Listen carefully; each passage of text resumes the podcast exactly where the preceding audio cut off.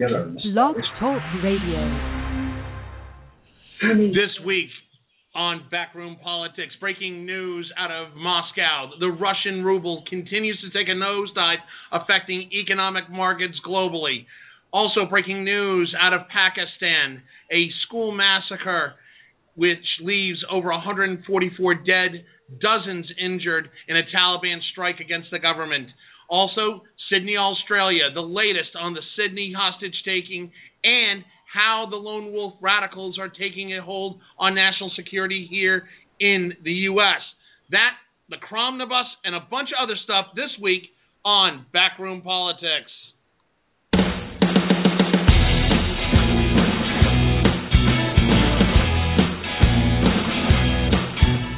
Live from Shelley's Back Room, 1331 F Street, in the heart of our nation's capital, Washington, D.C.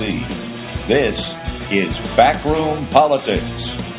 To join the discussion, you can call toll free 1 877 662 3713. And now, the moderator of Backroom Politics, Justin Russell.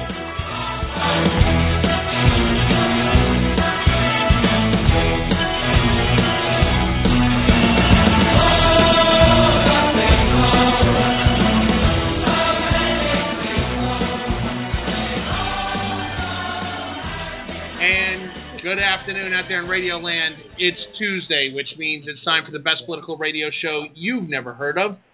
It's time for Backroom Politics, live from Shelley's Backroom, 1331 F Street, in the heart of our nation's capital, Washington, D.C. Joining me as they do every Tuesday, back from a long stint in rehab, the physical, not the drug kind.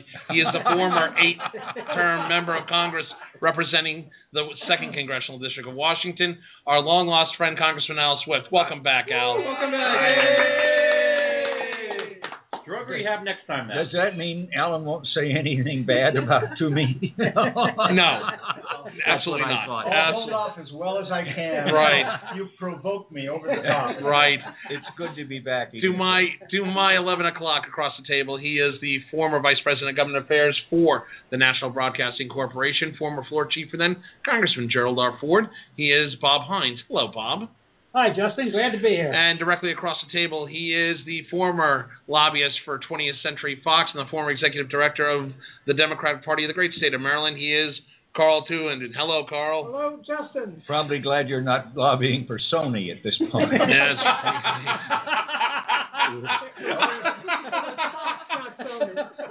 wow. Hey, You coming back hey, Al comes back big. Al, Al. It's all about billable hours, though, Al. Wow, easy Al. You got two hours to fill. okay. And to my one o'clock across the table, she is the former general counsel for the House Homeland Security under Bennie Thompson. He, she is a former general counsel at the Maritime Administrator of uh, Maritime Administration. She is Obama appointee, the Honorable Denise Krepp. Hello, Denise. Hello, Justin. And to my one o'clock across the table, he is the former Undersecretary of Commerce who served at last count under four presidents. He is a longtime Senate staffer, longtime Washington insider. He is the Honorable Alan Moore. Hello, Alan. Hello, guys, and I am so thrilled to have Al back and to increase the target-rich environment around the table. exactly, exactly. And to my right, ironically, he is the bar certified attorney here in the District of Columbia in the great state of New York. He is longtime Democratic political operative Dan Lipner Esquire. Hello, Daniel. Hello, Justin. Glad to be here. Oh wow, we've got all kinds of stuff that's going on that we're going to talk about. We're going to start. We're going to start off by talking about the latest coming out of Moscow. Uh, right now, world world markets are in turmoil, dealing with a uh, basically what can only be called, and as Bloomberg is now officially calling it, a economic system collapse. Uh, basically, it is the 15 years of Vladimir Putin catching up economically with him and that country. It is a basically meltdown of the ruble, according to our friends at Bloomberg, uh, which has plunged now 18% against the dollar just in the past 48 hours. Stock markets across the globe are reeling. It is now being called the possible fuse of another global economic crisis. The big question is, Dan, I'm going to look at you. Why is it that when we look at the at the plunge of the ruble, I mean, we're talking a huge nosedive in 48 hours. Why is this so scary to Wall Street and the other financial markets? Um, well, I'm I'm not completely an economic expert. However, part of the issue in Russia, as I understand it, and why it's affecting everyone else, is the, the, the Russian economy was very much buoyed by the, the high price of oil when it was well in excess of $100 a barrel. Now it's flirting with $50 a barrel. And all the Russian oligarchs that were making money hand over fist with the blessing of the Putin government, all of that money needed to be put someplace. And ironically, investing in Russia might not have been the place to invest in. Thus, putting that money in other places in world markets uh, where they chose to plant their cash. And now that cash is a little more suspect, and the fluidity is dangerous, causing world markets to suddenly question exactly who their invested, investors are and exactly how solvent all, all that cash floating around is hence the, the breakdown in the global market. Alan Moore, you're a former secret, uh, Undersecretary of Commerce for International Affairs. When you look at what's happening in Moscow right now, do, does sanctions by the West play into this at all? Sure. Um, the sanctions were were making life difficult for the uh, the Russians before the collapse of the uh, of oil and gas prices. Um, and and he was uh, Putin was struggling. He was taking this fierce hard line in the Ukraine with Crimea, talking tough. The the public was supportive of this of this tough talk. Uh, the rest of the world can go to hell. We're tough. We're strong. We're on our own. The sanctions were were having a particular impact on in outside investment and on the upper class who love to be able to buy foreign goods. With the collapse of of oil and gas prices, the whole government, which relies for about 50% of its external earnings from oil and gas, is suddenly extremely fragile, and the and the ruble started to collapse, and they did a desperate made a desperate move at one in the morning two days ago to take interest rates from around 8% up to 17%, and instead of having a this is inside the government, in instead of having a positive impact, it further rattled world markets, leading to the further decline in the ruble that you just mentioned. Okay, but Bob Hines, I mean, when we look at Vladimir Putin, we see a guy that largely for the past 15 years has brought order to what was looked at as a Wild West situation in the large oil based economy in Russia, uh, increased the living conditions, the quality of life in the Russian homesteads, but it, it it just seems that the past 48 hours they're now talking that Putin's political life might be in danger. Is, is there some substance to that? Well, I I would think that they're at the moment. I don't think he is in any trouble of, of you know being kicked out of office because there's nobody there behind him. He's the only one. But it is a terribly difficult problem. He is not an economist. He's not a, a good uh, he's not a good politician. What he is is a is a KGB guy sitting in the Kremlin, and uh, his talents and his skills do not really mesh with the problems that he's got to face. He has no solutions, and he's going to have a problem that I think it's going to cause all kinds of turmoil in Russia. I don't know whether we're going to lose him or he's going to have problems, in, in, in serious problems, but I do suspect that in a very short time, there's going to be a lot of very, very difficult uh, problems in Russia, much more than there are right now. Their, Congress, their, their economies. Congressman Al. I just you listed a lot of his accomplishments. I just wanted to throw in here, and Mussolini had the trains running on time. Okay. Coming out of the box strong, Al. Well,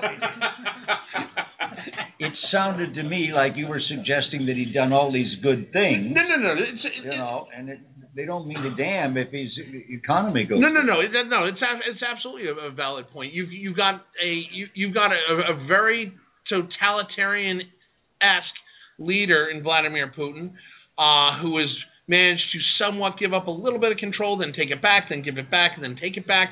Uh, huge, huge satisfactory ratings, positive numbers coming out of polling out of out of Russian, particularly with young Russians, millennial Russians, who think that this is the rebirth of a strong homeland for them. Well, I, I absolutely I, agree. I just, well, I just won't mention Mussolini again. well, we, we like to keep, we would like to keep it in this decade if we can No, now. I, No, no, but go ahead. No, I think, I, I, I think Congressman Al's got a good point on the Mussolini reference. Um, let's go continuing the, the, the World War II reference point, but let's go back more importantly the period between World War One and World War Two. This is. Carl's era. Let's lay out for world history for the consumers out there a define a economically troubled country that has historically been a powerhouse that also happens to have a strong military. Sound like anything familiar? Um, this is a, a little bit troubling, and there's actually evidence on the ground of Russian saber rattling. They've been messing around in the Baltics. They've been messing around with the Swedes in Norway. There, there has been some military action that has confused the hell out of people since it doesn't seem to have strategic importance other than just, just saber rattling. But but if you but Dan Lipner, if you if you talk about just the economic situation right now, you know you're talking about bringing up your benchmark interest rates to 17 percent, basically doubling them in less than a week. That's going to freeze up any sort of funding, money flow running through any financial markets in Moscow. It's really putting a crimp in just the livelihood, and now they're talking about possible inflation uh, artificial inflation on the ruble itself, which is going to cause an economic panic inside Russia. That's got to be a little scary for Western Europe. I, I suspect the answer is yes, but I think Denise might be able to cover this better. Uh, hold on, uh, Carl Tubin. Yeah, First of all, I think, I think we have to give, I think we have to give some credit to OPEC. Uh, when OPEC decided not to uh, raise their prices, which meant that oil would go up again, it harmed Russia, Nigeria, and some other, other countries. And, uh, I, I think we have to give them a little bit of credit, plus our sanctions. And, and going off of, uh, point, um, you know, it's people who have bad economic times love to attack other people. And, uh, whether, whether, to take the, We're not, yeah, but that's a stretch, though, Carl. I mean, if you're talking about that they're going to start attacking other countries because of economic woes, uh, that's I, I, already I, done it. They, they've invaded Crimea. They've already annexed territory. I mean, this, this, this, this is They're ahead of the not. game. Well, wait a minute, wait a minute, wait a minute. It's wait a a minute. calendar year. Hold, hold on, hold on, hold on, hold on, hold on, hold on. Look, I, I'm by I am by no means a a, a, a Russian pacifist, but I, I will say wh- what they did in Crimea is something that America would have done. It was protecting a national assets. It's their warm water, deep water port for their, a large part of their naval uh, defense fleet. I think that, that that's something that we would have done. Where they crossed the line was looking at annexing the non-warm water ports. There are no ports. It's a landlocked part of the Ukraine that they started getting involved in. No, it, What's that? I said, are you referencing Texas? Tech- I, I, I, I think that's No, how we got but, it. no, but Stop. let's, let's, let's play this out for a second. Are you honestly talking? Because yeah, that that is an argument for Crimea. There's a lot more going on in Ukraine other than just Crimea. But going beyond that, there's also the Russian subs showing up in NATO allied ports. Um, uh, there's also Russian spy planes buzzing Well, NATO allies. I mean, this is- is a thing. Oh, Simply, it's Denise destabilizing- it- First of all, that's destabilizing. They know exactly what they're do, doing. They're putting everybody, you know, they're making everybody a little jumpy. What concerns me right now is, is, is that if you if your interest rate is going up to 17 percent, it's becoming much more expensive to buy food. And for the average Russian, the question is going to be now that it, it's December and we're heading into January with a lot of snow. How are you going to pay your energy bill, and will there be any food on the um, the counters? I mean, I I grew up in an era with the Russians where you went to special stores and you fought over potatoes. Now, I don't think this generation remembers fighting for potatoes and bread, but that that's essentially where we're heading with Well, this, right- and that's that will be the right problem. right now right now what we're looking at economically dealing with the facts is we've got basically as of as of about uh four o'clock you've got one dollar to 67.91 rubles, which is a huge gap as far as allowing money to flow and spending capability of any Russian looking to get Western gear or Western uh, products. On top of the fact, on top of the fact that you've got what Denise is Denise is scrambling. If I was to invite a guest, would there be any anybody to say no to that? No. Bye. I saw him. Who? Who is it? Al Sharpton. No, no, no. Why? Not, no, no, no, no, no, no, not yet, not yet, not yet. Okay. Oh, oh, uh, Denise, we'll talk about it at break. We'll talk about it at break. I mean, hold on. He won't be. It, wa- it. We'll talk about. We're talking about Russia right now. Okay, We're talking about fair Russia enough. right now. Come on, Th- don't do that. That- That's no. Okay, No, no, no, no. Okay. So, anyways, back to Russia. What we're going to do is, um, looking at Russia right now, Alan Moore, when right now economic forecasters are looking at the ruble actually getting a bigger gap. Uh, Apple has now officially frozen all online sales to Russia, and it seems that Amazon and possibly Google may follow suit because of uh, the pending financial crisis in Moscow. How does Russia recover, or is this government too far down that rabbit hole? Who knows? You know, everything that we're talking about here has happened in the last few days. You were talking about facts, and I feel a need because they were accumulating some factual, we'll call them errors, um, uh, inadvertent errors, and none were made by our buddy Al, by the way. But the first, the first one was a comment that Putin is a that Putin is a terrible politician. I think the guy's a brilliant he's a great politician. He's he's done all of this crazy stuff, and he still has super high approval ratings. He's a disaster at running his government and and maybe his decision making, but but he's a he's an unbelievably successful. but I politician. mean, but hang on a second, I'm not done yet. Oh, okay, So then there was a suggestion that that OPEC did not raise oil prices. Well.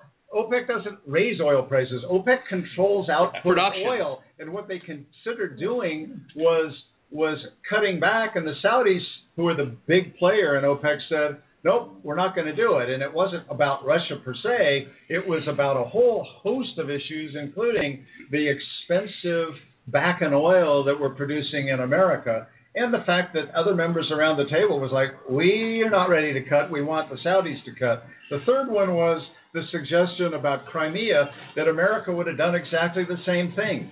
Nonsense. Yes. That, that- it's a ridiculous statement. We have draw find us a parallel that's a true parallel. Don't call it Crimea and say that's a parallel. We don't. We wouldn't be annexing land at this point in our lives.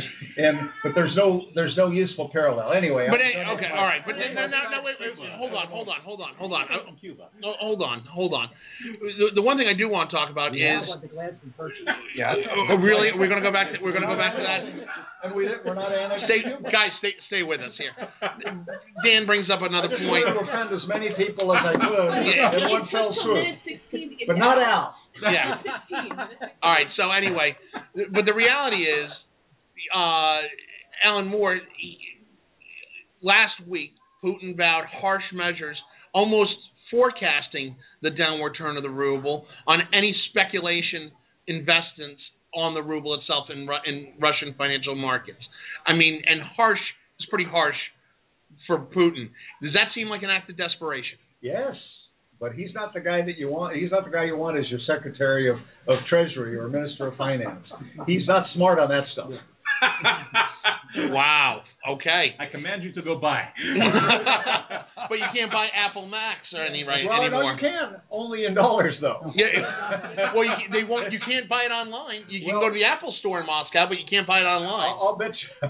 I'll bet if you can figure out a way to pay them dollars, you can do it. You can but, get it, yeah. But but those dollars are getting more and more just- expensive by the minute. I suspect the Russian black market is doing remarkably well. It, you know, it, it, it's funny you say that. You know, it, it, it's funny you say that because it, it, it almost seems right now that we're starting to see that that post Glasnost Gorbachev era black market starting to pop up in little segments, i.e., black market uh, Mac computers or black market Samsung phones that's going to start pushing back Okay, the have to- economy in Moscow. I'm going to be the facts person now. The black market existed before Glasnost and before Gorbachev came in. I mean, I, I saw it in person when I was living over in Europe and, and going into this, the Soviet bloc in the mid 80s. I mean, if you wanted something, you did not go to the company slash USSR store. You went on the black market. So these folks have never come off the black market because they knew, regardless if it was going to be Gorbachev or Yeltsin or Putin, they always needed to rely on the black No, market. well, but, but, no, wait, wait, wait, wait, wait, wait, wait. Let me let me jump in. If you're going to talk about facts, wait a minute, wait a minute, wait a minute. You cannot compare. You cannot compare. What happened in your absence? I know. I We know. start talking You- about facts. yeah. Well, we talk about talking about them. We don't still get there yet. No, no, no. Well, Let, let's talk about let's talk about the facts. I mean, you ca- you cannot compare pre Boris Yeltsin Russia. You cannot compare Gorbachev's Soviet Union to what has happened in reality today. The reality is you've got every major Western company investing in retail stores over there. Because they Everybody, want to make money, but, but wait a minute, wait a minute, wait a minute. But but I, I can tell you right now, we have black markets in in Chinatown, up in Manhattan. Uh-uh. That's we have. apples. Wait a minute, wait a minute, wait, wait, wait, wait, to wait, wait. You cannot tell me. Please come in there. No, no, no, no. Alan Moore. I need to come in. Yeah, yeah. Actually, I, I, I so much want to be with Denise on this. The problem is that when they, they always had an artificial exchange rate with the ruble, and every time you It have was a- artificially if you have- inflated. if you have a bogus artificial rate, that's when black market shows up, and you see it all over the world. Um, right now, go go to to uh, to Venezuela, for example, where they have these they have multiple artificial rates, and then there's the real rate. That's the black market rate. And if you really want products, you have to go there because they're not in the regular stores. And that's how it used to be in Russia. But when when when the when the wall came down and they opened up their economy and their politics, they let the ruble float freely and it was fairly stable and all the oil and gas revenue to the government comes in in dollars so they were swimming in dollars they were buying gold and the the and and these stores we're talking about were showing up and rich people were going there. The stores started filling up again. I don't know what kind of black market continued to exist during that period, but you didn't need you didn't need a black market to to to get everything because you had a, a currency that was that had a real value to it. Now uh, I'm not sure what's going to happen. They're trying to manipulate the currency. It's they haven't yet, which is why it plummets Yeah, but like it does. Yeah, but we're we're talking about. I mean, this the Russian economy has fluctuated. They went through this five years ago in 2009. The economy seemed to recover, although artificially, by some accounts, it seems to have recovered to a point where it had stabilized. But now, what we're seeing, Dan Lipner, is unlike 2009, when there was a somewhat quick recovery through government inter- interactions, this seems like the government doesn't have a, a card in the deck that they can play to unravel this economic meltdown. I mean, I'm, I'm, the the Russian economy has been suspect for a while. The the the working into the the Siberian oil reserves, and also, mind you, Western companies that were doing the drilling, um, helped a lot, and that and that was seen throughout a lot of the planet as far as countries with dictators or less than democratic processes that were buoyed by the, the oil money flowing in. And thanks to the o- o- Obama shale oil work, um, oil prices have plummeted. Um, and he's gotten huge credit for that at the ballot box, as we saw from the 2014 election. Um, so, nobody knew about it. so taking that into account and realizing that the Russian economy doesn't really have, it never really developed. It has not become more sophisticated. Russian exports, other than oil and gas, are nominal at best. Uh, I personally am kind of hurt that I can that Russian standard vodka, which I consider very good, um, is less gettable now. Um, but uh, other than buying weapons on the on, on the global market, it's not clear what else the Russian economy has to put out there in trade. Which, which uh, I was thinking about when you talked earlier, or this talk about the, the, the world between the wars and a country that that had an advanced economy and it was quite wealthy, wasn't sure what to do with it. The only the difference is the country you're talking about was making stuff. These guys don't make anything. other than They- oil, other than oil and gas. Oil and gas, and then and of course they've already sold off most of most of their their surplus mineral stocks that existed from the old period, and guys made millions of dollars by cornering the nickel market, But they the do- zinc market, But the they tin do market. like North Korea as far as their ability to put arms out on the market. That's the only thing they have to trade. Uh, I agree. No, no. Interesting, They- interesting they don't point. Have much to sell to the world. Carl Tubin. I, I have to check with Alan on this, on this fact. Isn't the oil production, the higher oil production from Russia recent and not long-standing? It's been around for a good while. They've, uh, they are, I think they're the number, they, they're now the number two producer after Saudi Arabia in the world. The U.S. closing fast, although, and we'll talk maybe about oil later, the depressed prices hurt people like the Saudis, the, the, the, the folks with easy to get cheap oil.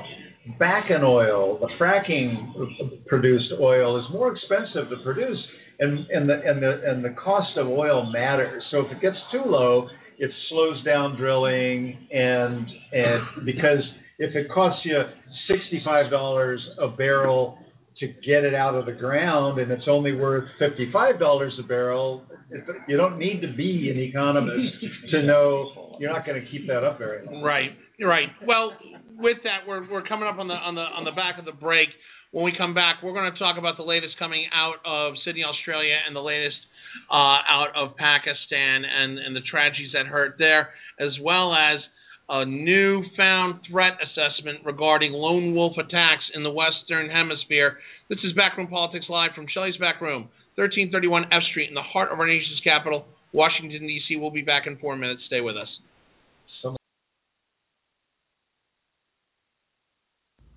You know, here on Backroom Politics, you hear us order drinks uh, during happy hour, the second hour of Backroom Politics live on Blog Talk Radio. But what you don't understand is the quality of the drink that we're getting here at Shelley's Back Room, 1331 F Street, in the heart of our nation's capital, Washington, D.C. Backroom Politics premier sponsor. Hey, you got Dave Hammerly and the bar crew there at Shelley's Back Room that really know how to pour a drink. Whether it's something simple like my on air Jack Daniels on the rocks with a splash of water, or whether it's something elaborate like what has to be the best martini in the District of Columbia for Congressman Al Swift. Wine selection, Scotch selection that will blow your mind. They've got Highland Scotches, they've got Isle of Skye Scotches, blended, single malt, anything you want port wines to go with that great cigar from the great humidor. Down here at Shelley's Back Room, 1331 F Street, in the heart of our nation's capital, Washington, D.C. Come on down, have a drink, and make some new friends. Or heck, just come on down and listen to Backroom Politics on Tuesdays.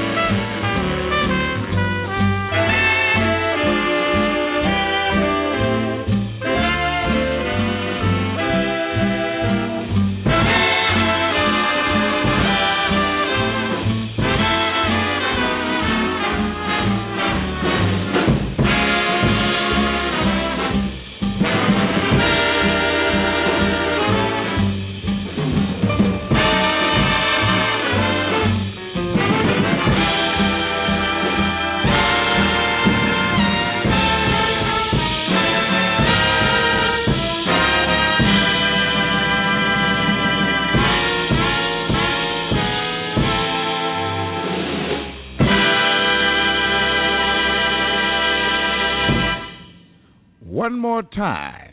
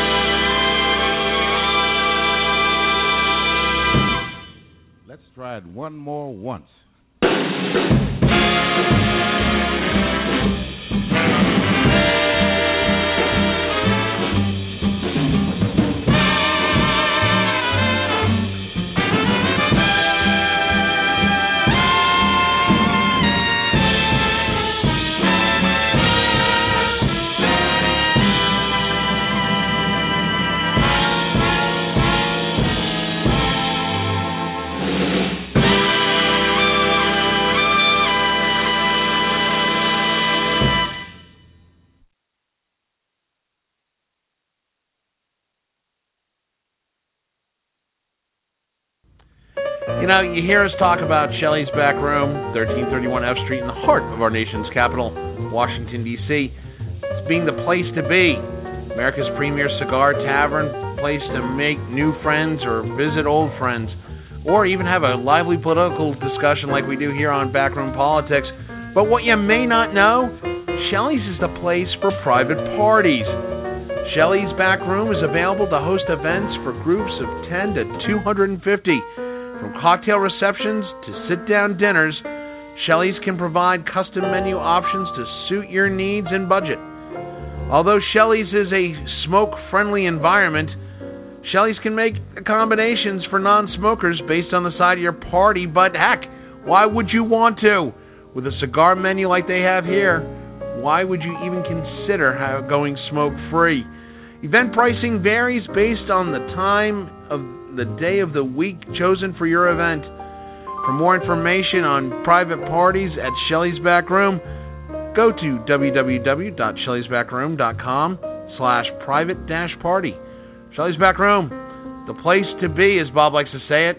It's also a place for private parties.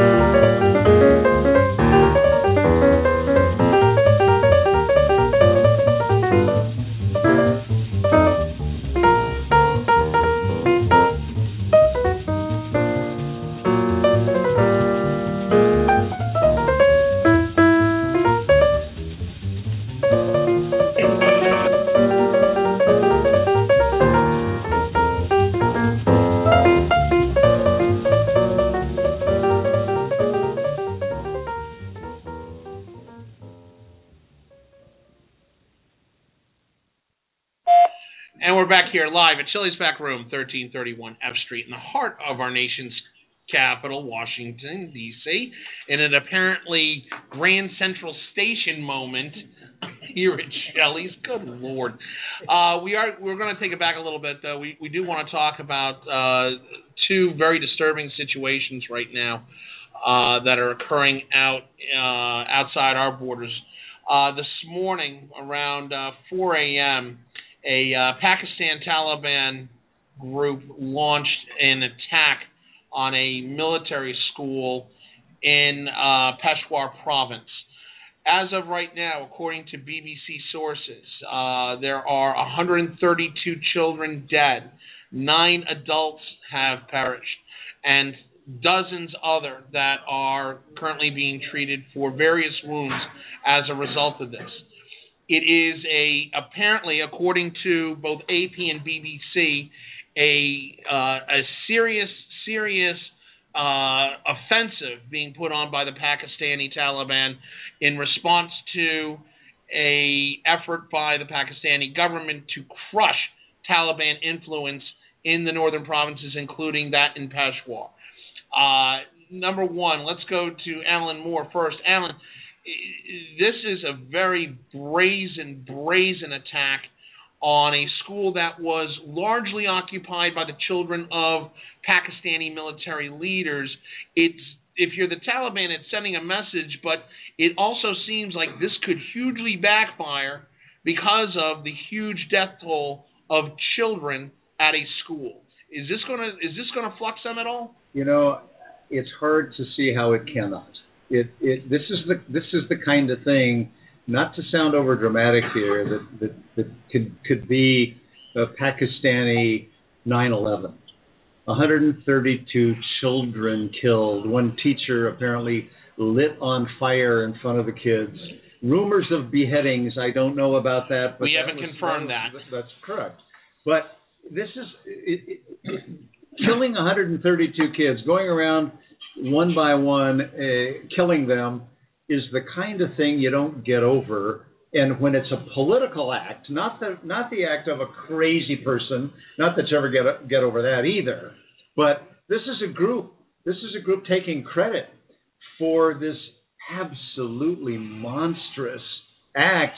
And what you do, as you did in America after 9/11, is you unify people who aren't normally unified to say we have to go find them and destroy them. You know, it, it's it's funny. Uh, according to BBC sources uh, that we're looking at, uh, strangely enough, the the arch enemy of Pakistan, India, is now showing signs of solidarity to their Pakistani neighbors, saying that we will do whatever it takes to help support Pakistani military in fighting the Pakistani Taliban in retaliation for the school.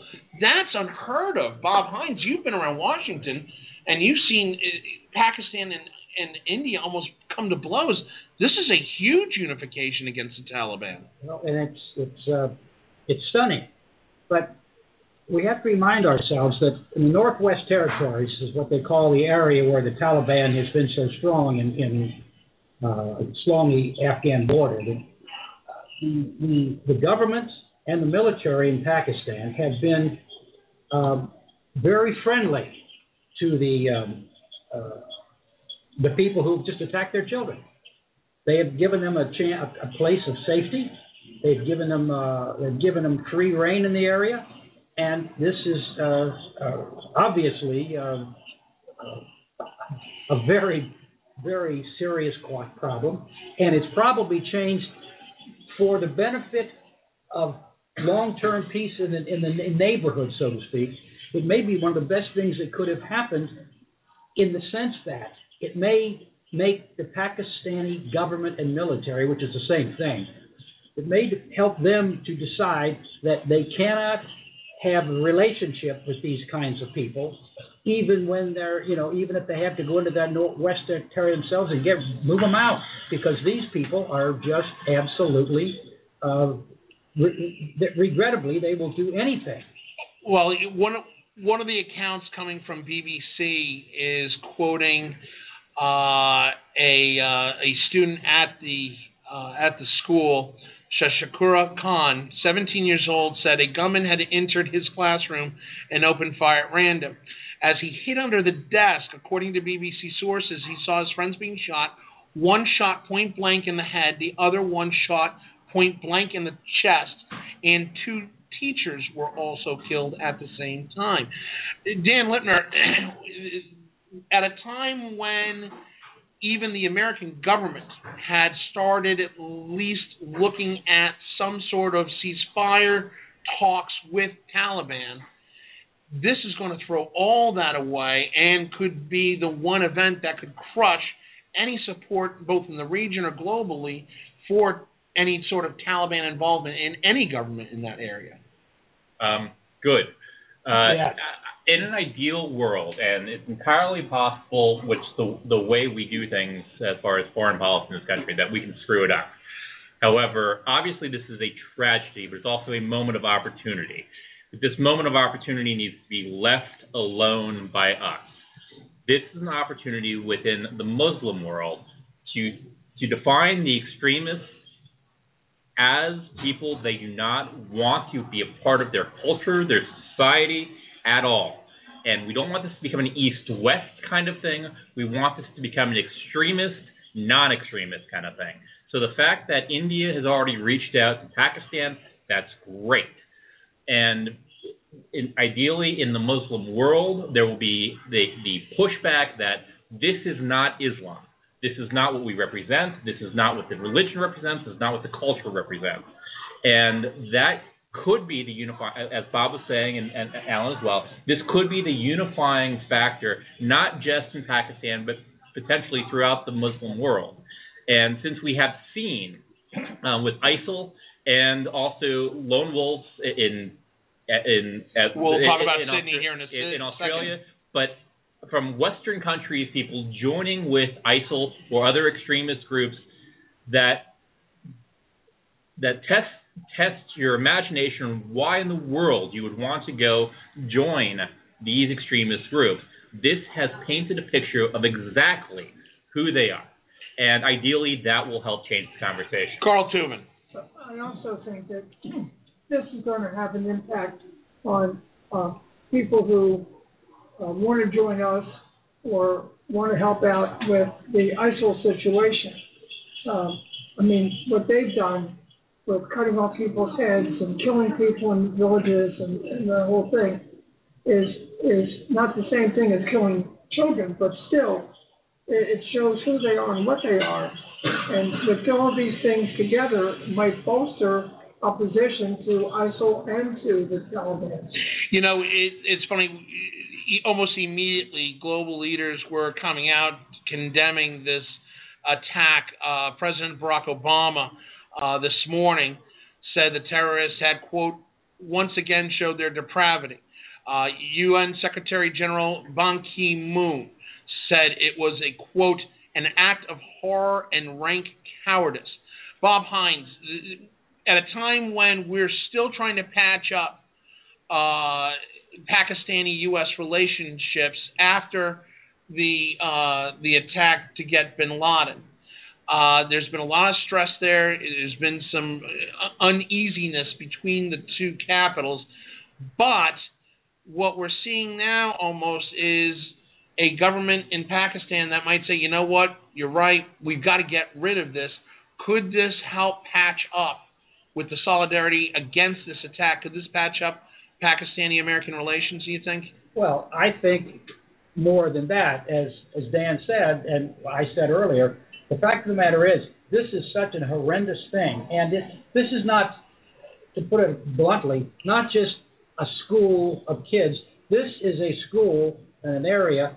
This is an area. These these people who were killed, these young people, were the sons, mostly and daughters, but mostly the sons of the leadership of the Pakistani you know, elite, the, the military and the political world.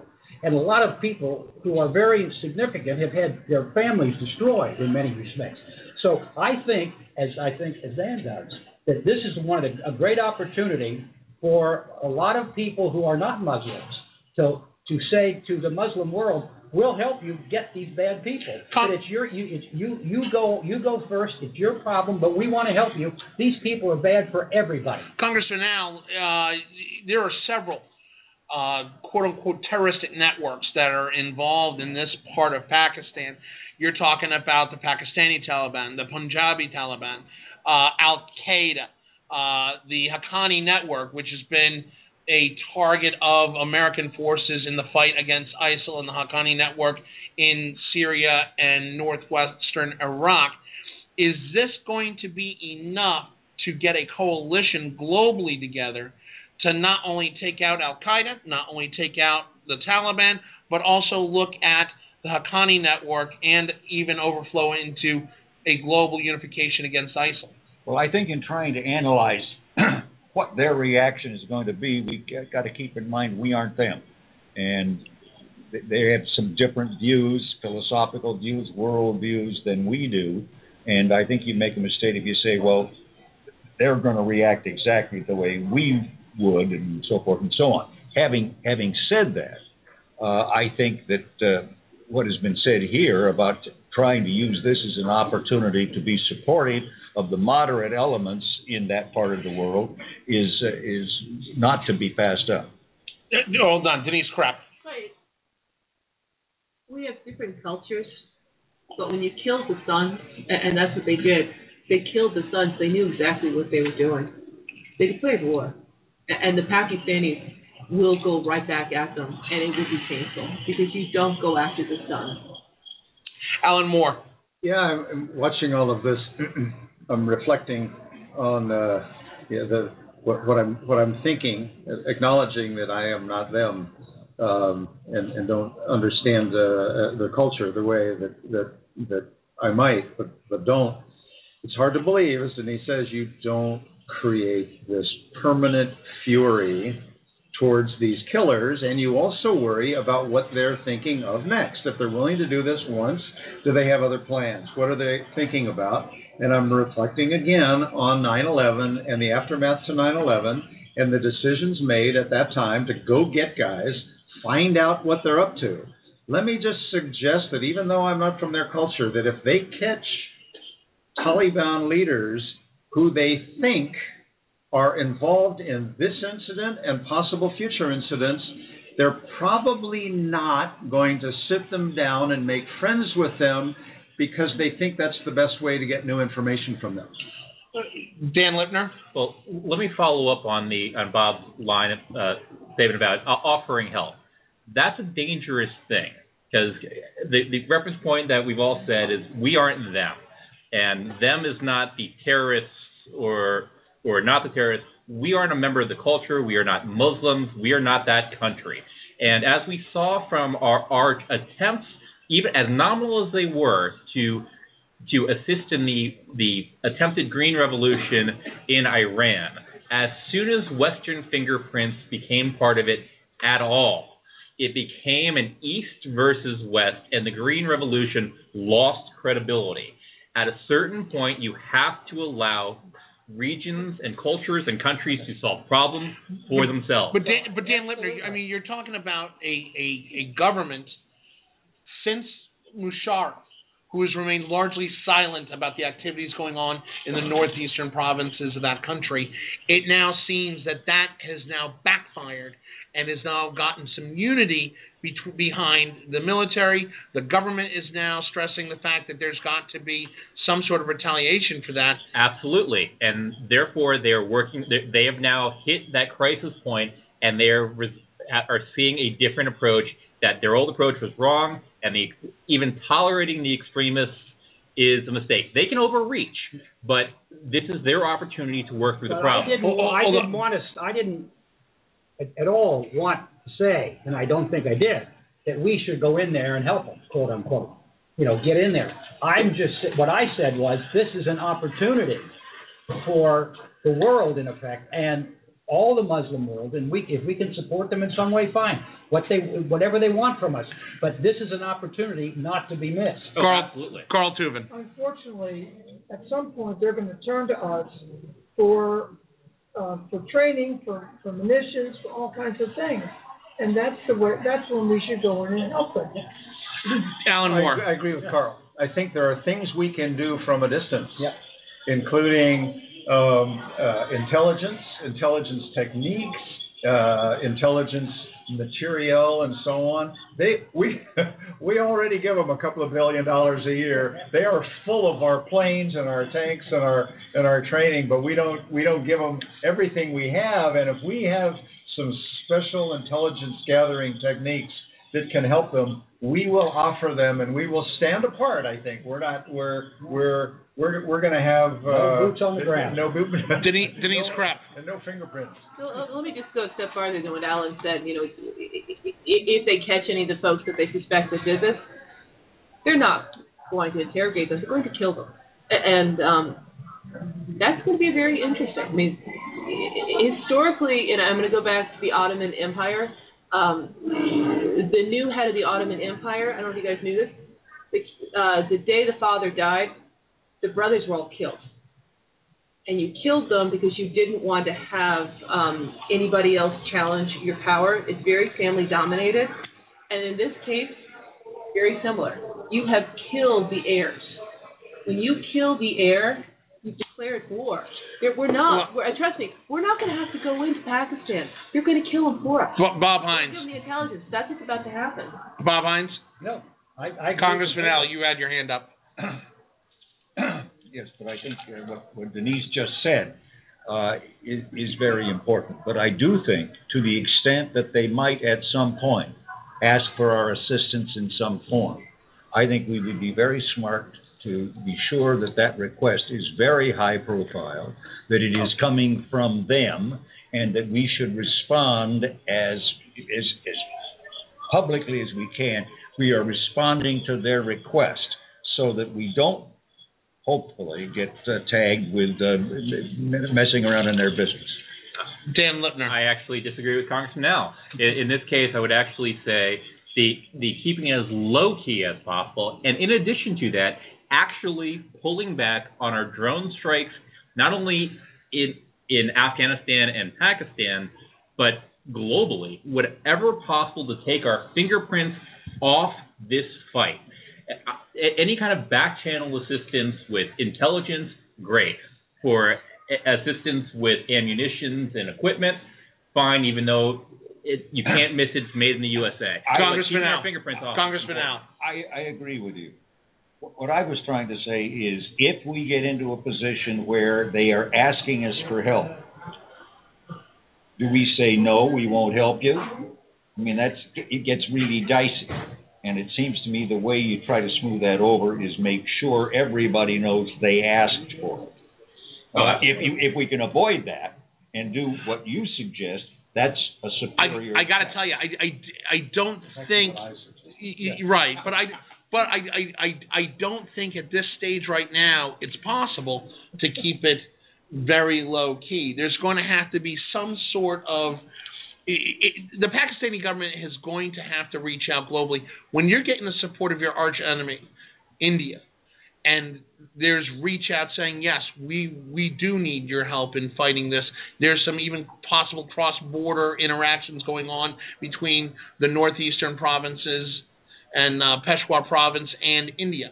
You've got another situation where you have the all the Western and even largely the Muslim leaders of the moderate Muslim countries saying, look, this is something that has gotten afoul of us. This is something that needs to be public. They need to know about it publicly. I don't think we're going to be able to keep it as low key as one would expect in other situations like this.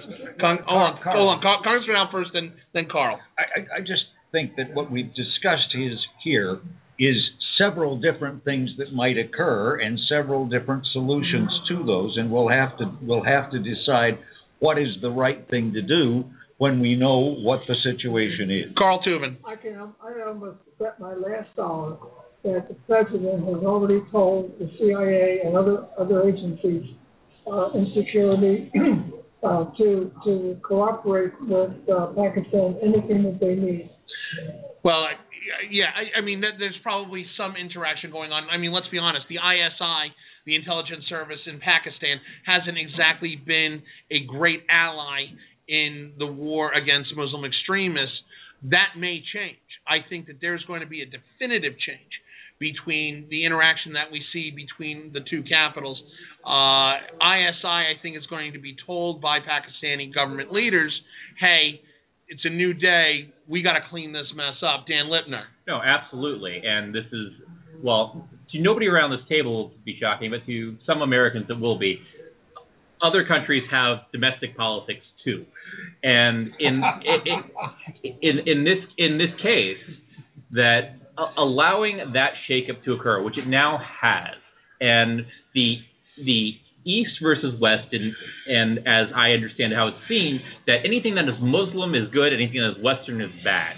And the extremists took the Muslim ban- banner and said, "This is what it is." Now they have redefined their brand and allowing just the Pakistanis and the Afghanis, the, as we've seen in in Syria and Iraq, the allowing that to play out without us touching it, which is why I mentioned the the Green Revolution in Iran. We did publicly support the protesters, and that started to cause problems within their ranks because all of a sudden the the enemy of my enemy is my friend, and we are not well thought of amongst the street in some of these But regions. the same thing could be said about the interaction between Pakistan and India. You don't get any more mortal enemy ish than that relationship, and they're now actively working together, apparently, in some sort of effort to do away with the Muslim extremists up in the northeastern quadrant of that country. True, but I can I think I can say safely, looking around this table, none of us have ever had any influence with the Indian government.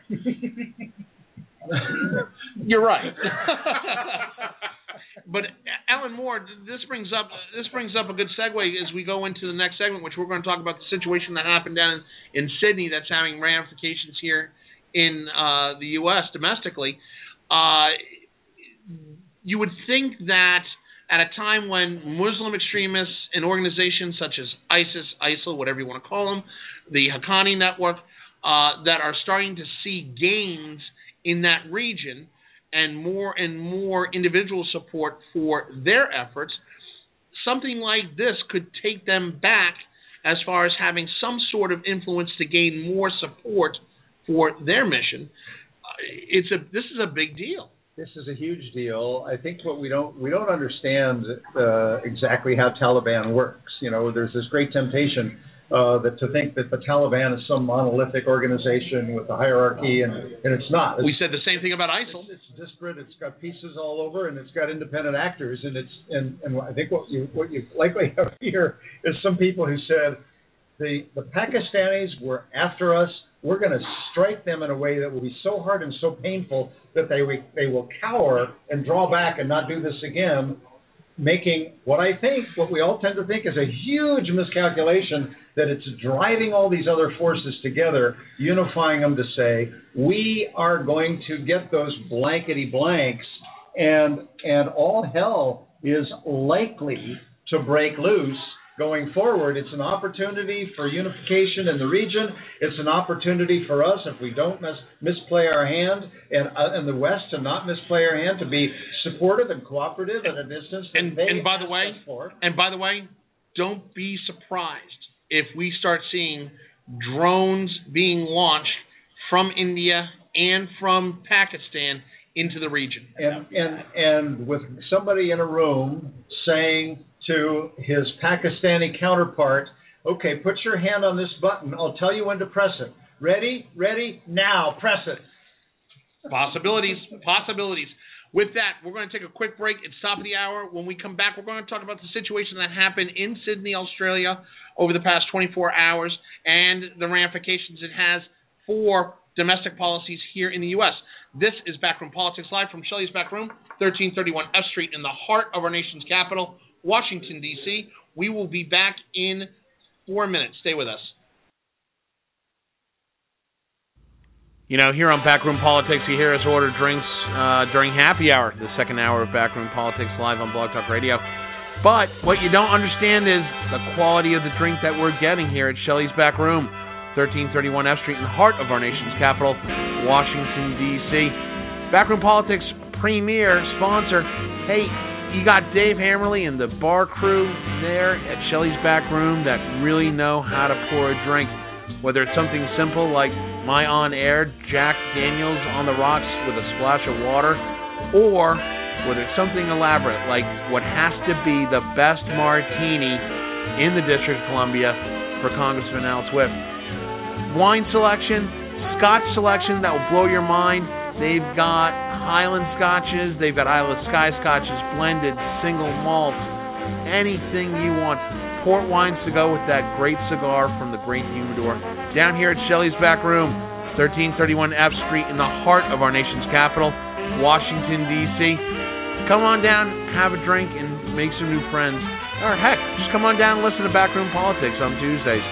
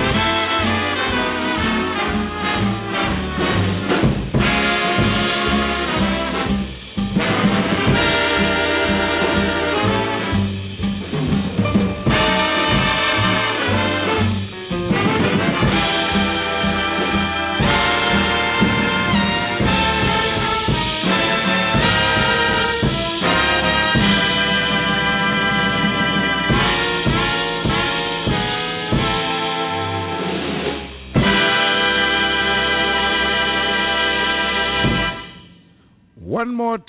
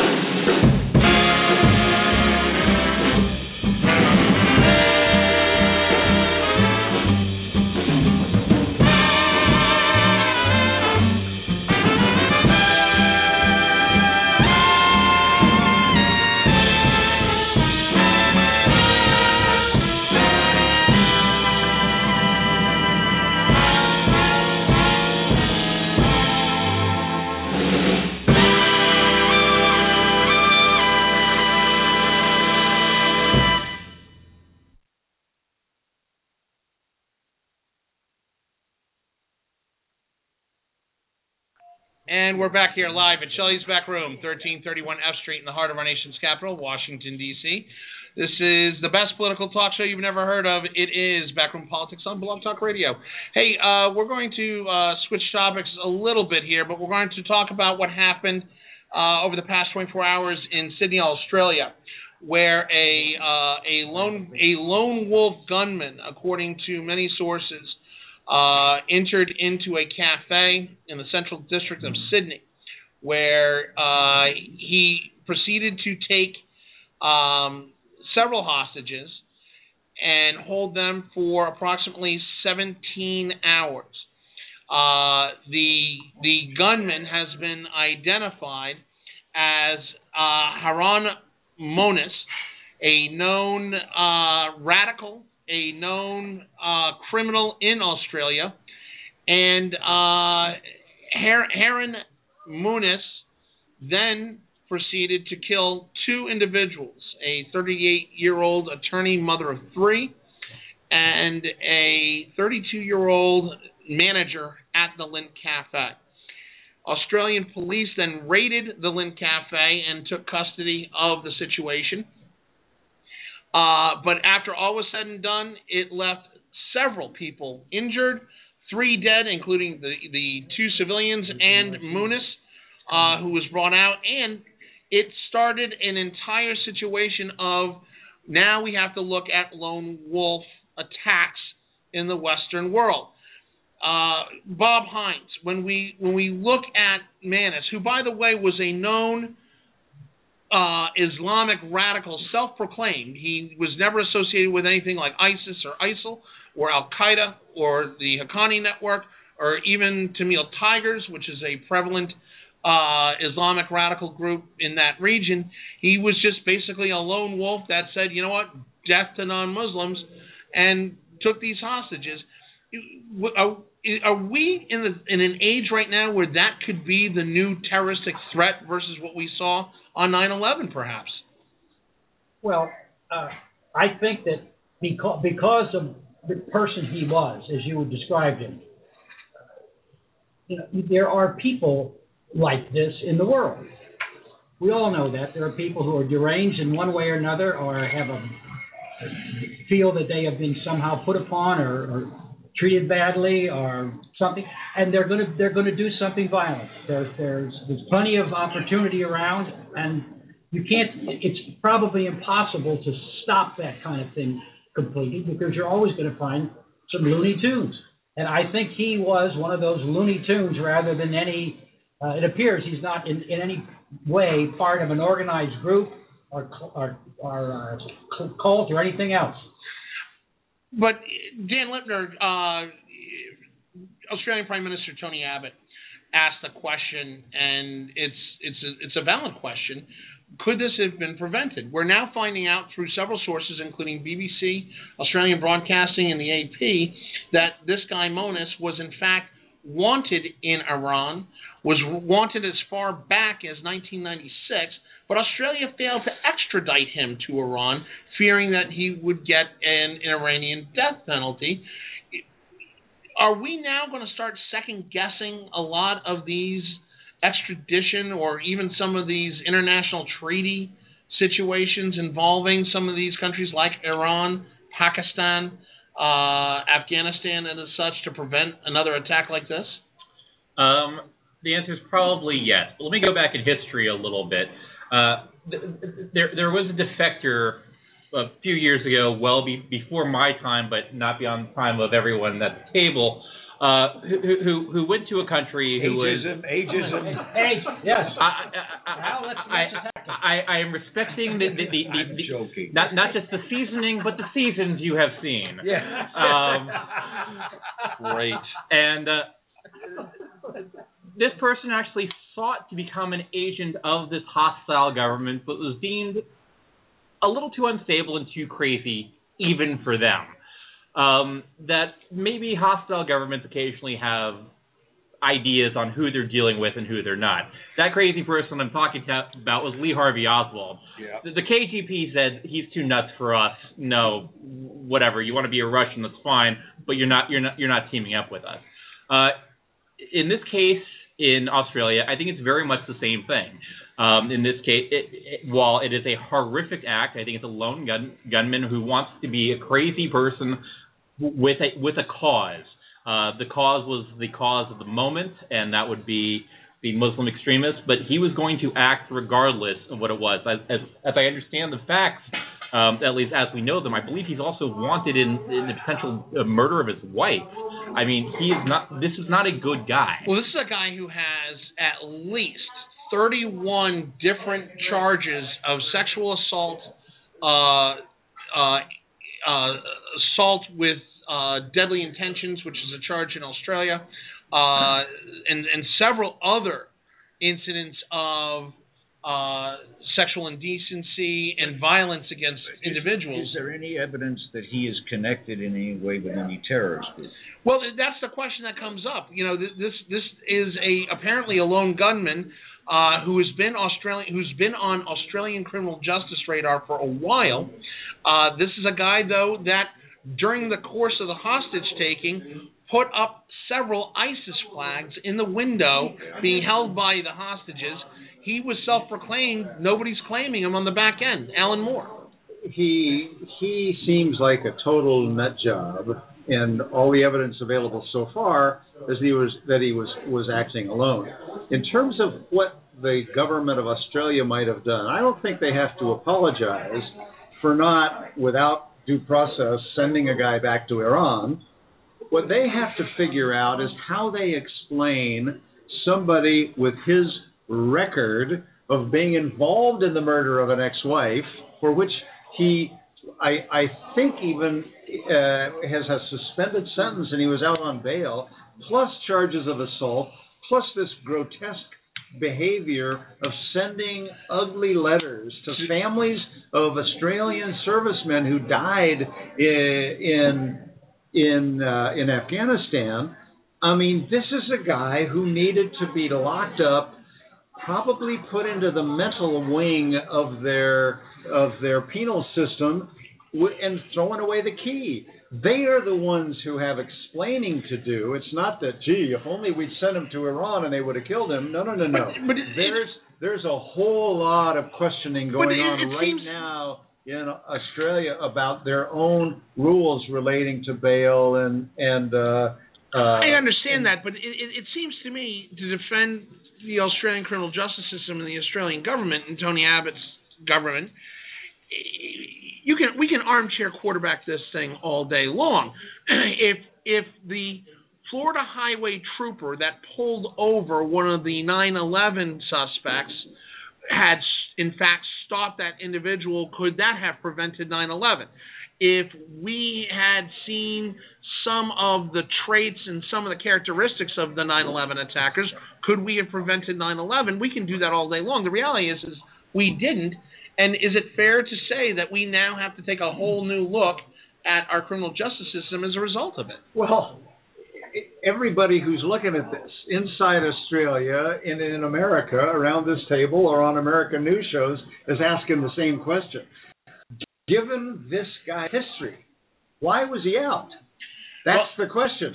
I don't have the answer to that. I don't, but it's not unique to me. People all over Australia are asking that question. Well, according to the Australian Broadcasting Corp- uh, Corporation, uh, they are saying that there are several ministers inside the Australian government that have announced it is investigating why Morris was released on bail involving his 2013 charge of being an accessory to the murder of his ex-wife and the uh, 40 sexual and indecent assault charges that were still actively pending against this individual. Dan Lipner. Right, that's the thing. That's the big danger.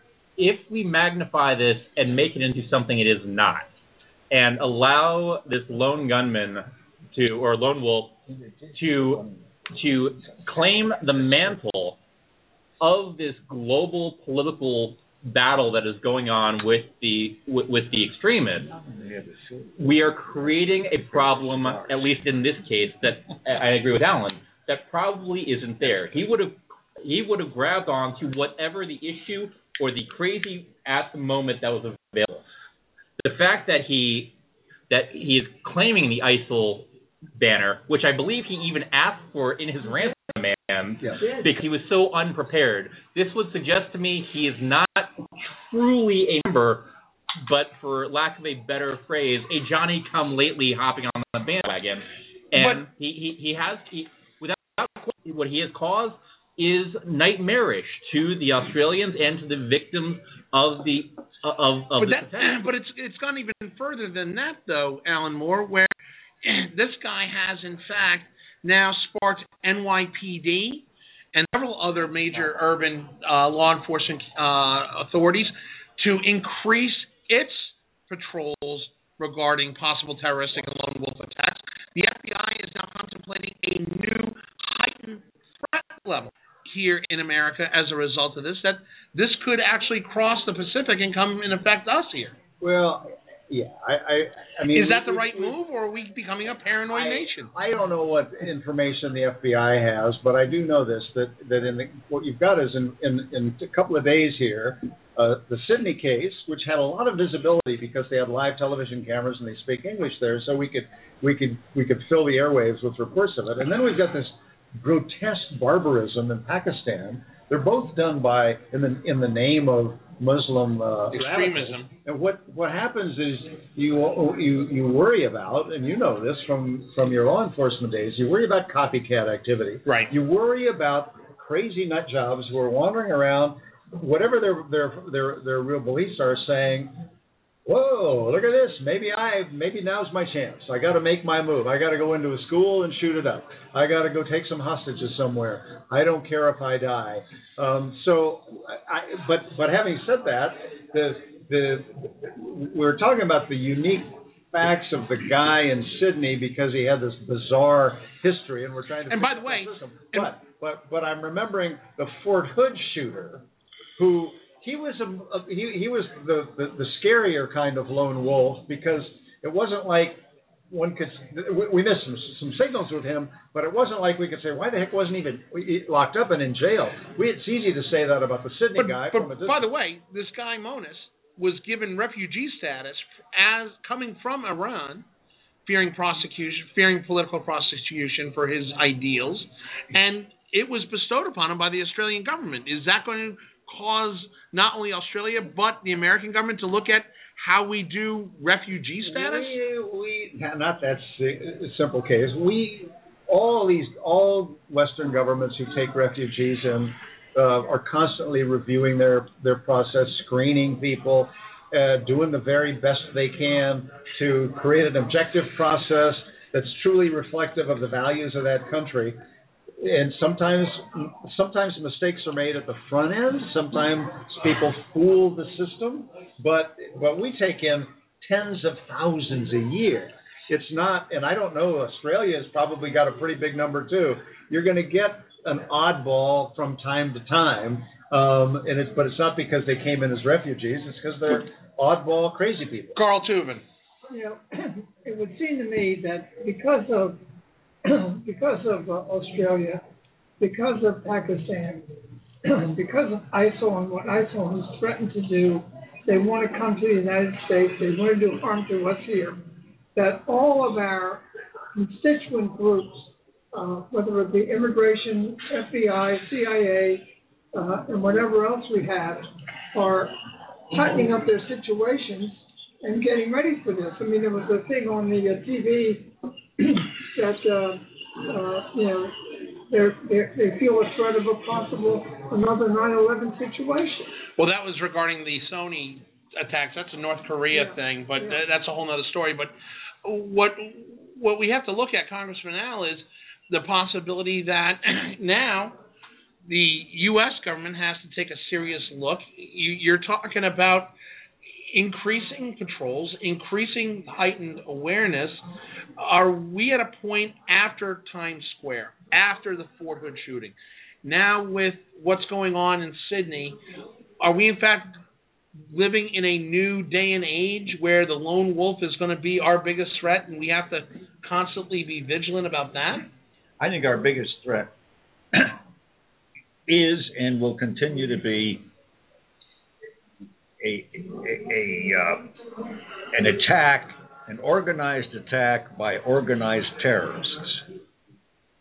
And it almost seems to me we make it need to make a distinction between that kind of thing, a 9/11 kind of thing, uh, and these other things which are crazy people. Uh, if, if they weren't triggered by uh, by all this Muslim problem, uh, they, they they might be triggered by something else. Yeah, but Bob, but Bob, So, but but the dis- the distinction I think we need to make, and both are very very important. But one is essentially a police problem, although it needs federal government and it, and it involves uh, immigration and all of that too. But it's essentially a police problem. but And and the other is not a police problem. That is part of a global war, and uh, it should be handled and approached totally differently. But Bob Hines, you know, after 9/11, President Bush said, you know, the best thing we can do to fight them is go back business as usual. Prime Minister Tony Abbott was a great face for the Australian people, and it's it, it's amazing to see in the aftermath of this, the Australian people have largely gone back to business as usual, even during this time of mourning. But it seems that business as usual is a constantly changing dynamic in how not only Americans but a lot of our Western allies are having to deal with the increased movements of Islamic radicals. So the reality is that's true. You're- Are we living even in this post 9/11 where our lives change forever? Are we constantly going to have to adjust? I don't. What is the new norm? Yes. the, the new norm is to be alert. It, it, we should have. I'm sure we we sort of learned that at 211, 9/11. But the reality is, this this kind of situation is going to be a continuing problem across the across the globe. It just it's not going to stop. These there are some people who are just determined, and they're going to do it. They're going to attack. Dan Lipner. I, I- I'm reminded by the the the phrase that uh, Benjamin Franklin used, uh, refer, uh, referring to issues and how you respond to these things. And, the, and, and I'm paraphrasing it. Those who unreasonably forsake liberty for security deserve neither. And the danger is with this situation and all of these situations combined is saying we will stop this whatever the cost. But that's not really true. Uh, also, in this same period of time, if not too in or not too distant memory, Sandy Hook happened. Absolutely no hint of international terrorism involved. Yet, most certainly, it was terror to everyone who was involved. So, when you're talking about the lone wolves, they're going to happen, regardless of whatever their political bent might be. It will happen. I am all in favor of security agencies doing whatever possible to stop the to stop international attacks that are actually brought on by foreign governments. But brought on domestically or lone wolves, just as Congressman Al said, it is a law enforcement issue. It is not a a reinvestigating everything we've done in the past. It is law enforcement. Well, I'll tell you what, it's it's it's going to be an interesting situation. We're going to continue to monitor this, and obviously, with uh, everybody being on a heightened state of alert right now, it's going to take uh, it's it's going to take some uh, observance to keep going after. When we come back, we're going to talk about the Cromnibus bill. We're going to get a little bit lighthearted here. We're going to talk about what exactly happened, who the winners and losers are, and what exactly happened. This is Backroom Politics Live from Shelley's Back Room, 1331 F Street in the heart of our nation's capital, Washington, D.C. We'll be back in three minutes. Stay with us. You know, for those who listen to Backroom Politics and know about Shelley's Back Room, they think of it as some sort of cigar bar where politicians go to smoke their cigars and drink their martinis. Actually, what you don't know about Shelley's Back Room, Shelley's Back Room has one of the greatest menus in the city. I kid you not. You've got the campfire wings, famous campfire wings, one pound of roasted, not fried, seasoned marinated jumbo chicken rings served with their own special honey mustard sauce. Folks, if you like chicken wings, you've never had the campfire wings. Best wings in the city, bar none, I guarantee. If you don't like it, Al, you can call us up and tell us that you don't like it. Uh, you have daily specials.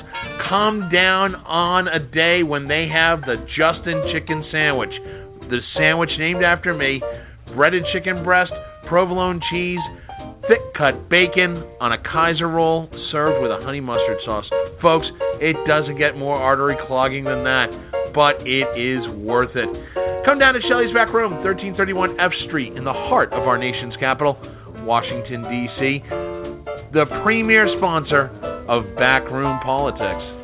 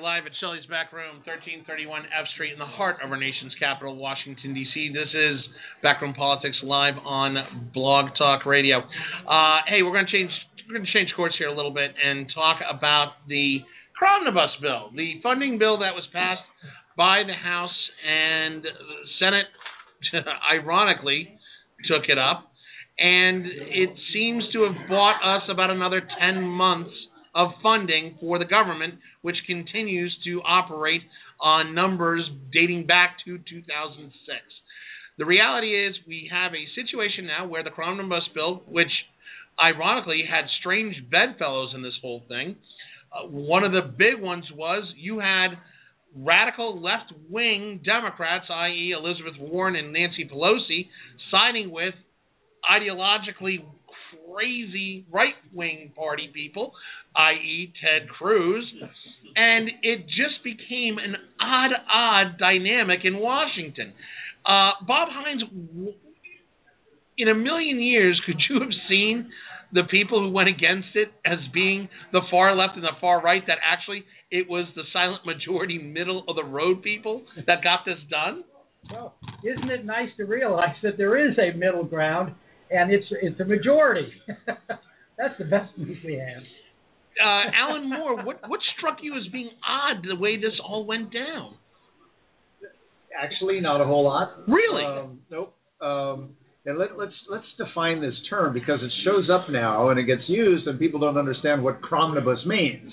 So CR is it means continuing resolution, Right. where you basically take old law and push it into the future. An omnibus appropriations bill usually refers to when you join together a bunch of otherwise unpassed appropriations bills that didn't move through the normal process, jump, bunch them together, and you have an omnibus bill. This thing is kind of a hybrid. It's part, as you reflected, as you said, old stuff being pushed forward, but there's lots of changes. It's not just continuing last But year. it's not really. year. But it's not So really an omnibus. so- well, It- no, it's it not is. really. There's oh no, it is. There's 11 different appropriations bills here. Lots and lots of new law and new things in there. But they pulled out DHS funding in No, retaliation for. Omnibus could be five bills. It doesn't have to be all the bills. It's just whatever hasn't been done. Fair enough. More than one. Two bill, two Would give you an omnibus. Can make an omnibus. So Fair enough. so they, but nobody ever seen the word cromnibus before. But because it's it's so much based on pushing, pushing, pushing forward, it's we got this new word that nobody ever defines. It so Let's you, you, kill it. you get I don't down. like you, that word. you what what what what? It didn't surprise me that that the couple of the liberals said there's a few things in here we can't stomach, and we're making a big issue, and we're going to talk about them. So it's a 1.1 trillion trillion dollar uh, uh, collective bill, and they're looking at little provisions that cost literally a few million dollars, and and and elevating them. On the other, that's the on the on the on the Democratic side, really two issues they didn't like. On the on the on the Ted Cruz Mike Lee side, they wanted to defund Obamacare and to somehow defund the the president's amnesty program. Two things that are not really doable. They were ready to shut down the government over it. Uh, probably Elizabeth Warren would have been ready to shut down the government. Nancy Pelosi was walking a narrow line. She wanted to say, "I'm with you," uh, and those in the party uh, who support Elizabeth Warren on this, messing around with Dodd Frank, one of the, the signature accomplishments um, in the minds of, of the, the left of the Obama administration, and a piece of of of of, of, of, of law dealing with political contributions to, to political parties, something we've talked around this table a little Right. bit about. Those were the two big issues. Small stuff, certainly not something to risk shutting down government over. So Nancy Pelosi tries to walk this narrow line, saying to her people, "I'm going to vote against it. I don't like it." And she was But there were furious. several- She was furious with the White House. But she also said to her colleagues in the caucus, "If you feel like you want to vote for this, uh, I'm not going to object." And her deputy, Steny Hoyer, was in the lead, saying, "We got to do this. It's as good as we're going to get." Go ahead, Carl Tubin. Well, one thing this thing showed is that here Elizabeth Warren is given a, a uh, role in the leadership of the Senate. And she proved that she can still be an outsider and talk about Dodd-Frank and talk about banks and this, that, and the other, as well as be in, in the leadership group, which is, uh, which is something that hasn't been done in this town for a long time. Alan Moore. Yeah, come on, come on, come on. This this leadership group thing is total horse Manure. leave behind. Okay, it Hucky it, is it, it, it they it's like oh my gosh, we got to bring Elizabeth in. Let's create a phony new nothing job in the leadership and say, oh look. We brought Elizabeth Warren in. She's now part of the leadership. Yeah, but it- Not- but- but it also- not- it also- and- it and also they did got- the same thing with Mark Warner. But they- but the it also got- senator from Virginia. Add everybody in. It's not like they don't. But Alan, a it chance. also it, it, it, it also caused a problem and heartburn inside their own leadership. Steny Hoyer was completely on the other side of the track from Nancy Pelosi. uh, you had Boehner and Hoyer working the floor, as opposed to Boehner and Pelosi working the floor. Congress are now that's a huge dynamic change in what you would expect from the quote unquote leadership of the Democrats in Congress. Yes, it was. Well, I, and, and and I hope we get to where we can talk a little bit about what leadership does to you, and wh- what those who don't have leadership positions feel they're able to do. Uh, and I you want me to talk about that? No, go ahead, go ahead. Okay, look. Nancy Pelosi has done a very good job over the last few years of keeping the left wing of the Democratic Party kind of under some control. Now, that's always been a strange role for her because she is part of the left wing of the Democratic Party. But you look at John Boehner. I remember when he first came, he was he was he was pretty radical, pretty right wing, pretty you know as a freshman, uh, he, he he raised hell. And then he became a chairman of a committee and he moderated significantly, passed an education bill for George Bush that he did with Teddy Kennedy, and as as the speaker, he has been very moderate because being speaker, you've also got the responsibility to get something done, and so was Nancy Pelosi. But when Elizabeth Warren came along, it, she kind of went to the left of Nancy Pelosi, which really put Nancy in a difficult position with her natural constituency. Uh, Boehner's had some of the same problem. So the difference between Nancy Pelosi and Elizabeth Warren is one's got to get something done and the other one doesn't. And I think the way Nancy handled it was not particularly skillful, but uh, but she had to But- she had to do. But Bob Hines, when we look at John Boehner, you know, going off of what Al was saying, John Boehner was largely looked at as a very right-wing conservative member of Congress prior to his ascension into leadership. It almost seems that John Boehner himself has almost grown into the role of of, of speaker and minority majority leader as the head of party in the House. He's realized that wait a minute, leadership does include the fact I got to strike deals. It's a far cry from where he was as just a seated senator from Ohio, or a seated congressman from Ohio. and he grew into it. He grew into it naturally. It's it's not a flip flop or anything. It's Right. just that when you're when you're in When you're in that charge, you gotta Bob Hines. You've got to have results. And the reality is that he tries to find ways to get results. and Nancy Pelosi was doing the same thing. Yeah.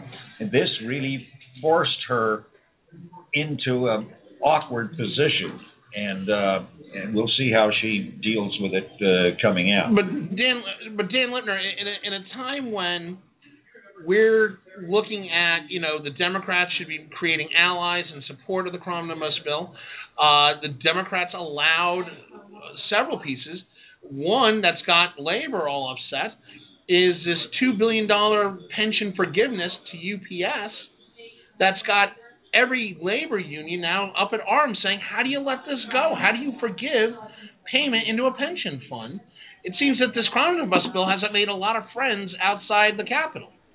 Well, which which is why shockingly, and the other the other the the other portion that's also out there is the public the public uh, turning your back on leadership. Nancy Pelosi publicly and vocally speaking out against the White House and the president uh, whipping up votes uh, on on the Democratic side. And on the Republican side, I mean, Ted Cruz is a different beast. Uh, Ted Cruz is the, I, I'm not even certain calling him Tea Party is correct. That's really His own party. his own party. But the the managing to alienate the the wings of both parties created something interesting. And well, labor is absolutely part of this, but the larger part, and this is what is still fascinating, I, and I want to keep drawing people's attention to. There's a, a remarkable parallel between Elizabeth Warren and Rand Paul. the exact same issues seen from different perspectives, and that, that would be the deregulation of derivatives trading and with with the backing of taxpayer money and the FDIC money um, that Elizabeth Warren was railing against. Rand Paul has spoken against not quite as loudly, but he's also spoken on the issue of crony capitalism. That there is a world at play here, and so there's there's red politics, there's blue politics, there's also green politics. And the Democrats that broke ranks, the Washington Post did a great little piece on this, noting the Democrats that broke ranks were also the largest takers from Wall Street. Uh, that there's a mysterious cor- uh, correlation, Correlation. Between, between that. You find So- it mysterious. So there, there is some fascinating politics out there that actually seems to represent the frustration of of the activists, the the informed activist base. I'm going to carve that out. The informed activist bases of both parties that don't feel like they're being heard, but we're close to being heard on these votes. Carl Tubin. Well, you know, the, the, um, the interesting thing, I think, is that there's one. I can't hear section- you, Carl. There's one section of the Dodd-Frank bill that they took out in seven sixteen was all about derivatives and how, how it, it throws back to the banks that they can set up, you know, stock selling and, and, and all that, which, which we, we got them out of that business, uh, five, six years ago, or not, or or whenever Dodd-Frank was, uh, was passed. And, you know, again, as, as Elizabeth Warren said, you take the chance of having another bank situation where we might have to bail out the banks again. And, and the Dodd-Frank legislation was so that we wouldn't have to, to deal with the banks. Now, I know that businessmen were, have been, um, very angry at Dodd-Frank because of all the paperwork and all the investigations that have come because of Dodd-Frank. But, um, and it was very interesting. I'm, I was for Dodd-Frank, but I was also for a, a, um, the advanced funding of, of uh, the Veterans Administration, two fifteen and two sixteen. So I was in a situation where I was asked by, uh, one of the uh, appropriations people to make phone calls and to rip people as far as the spectrum thing were concerned, and which, which I did gladly, but it was just, the whole thing was weird. Alan Moore. Yeah, Elizabeth Warren's a really interesting uh, person. She's obviously very bright, but she's also extraordinarily political. She bashes moneyed interests. Millionaires and billionaires are words that are always together every time she makes a reference to all of to all of their power. The provision that so exercised her in Dodd Frank is one that was in another piece of legislation earlier this year that passed by it, the, out of the House with a with a pretty healthy bipartisan vote. Um, no one talks about that. And then this time around, it, it, it was uh, included in there, and people talked to Barney Frank and said, Barney, well, how do you feel about this? He said, you know, that provision was not critical to the original Dodd Frank. Um, it it doesn't make that much difference from a policy standpoint if that particular change occurs. I opposed doing it because I'm worried that we'll start continuing to unravel other The sweater starts to come apart. important pieces of Dodd Frank, but the damage of this particular provision, small stuff. All of which reminds me that Elizabeth Warren is loving being the darling of the left of the party, and her longer term objection uh, uh, objectives are more and more interesting as time passes. But, but it's funny you bring that up, though, uh, Alan, because it, it, it almost seems right now that we're starting to see a very big divide, even within the parties, where we see uh, the the the Ted Cruz side of the right start to pull away from the traditional party, and even the Elizabeth Warrens starting to pull away and go oddly, strangely far left. Congressman Al, that's that's something to take note of. Yes, it is. Except I, I really don't think that comparing Elizabeth Warren with uh, Ted Cruz. Ted Cruz is quite right. She's not as far off on the left as he is off on the right, and she has more support from the left wing, I think, than he does from the right wing. But as as Alan pointed out, he, she's the new darling, even more so than we'd say Hillary Clinton.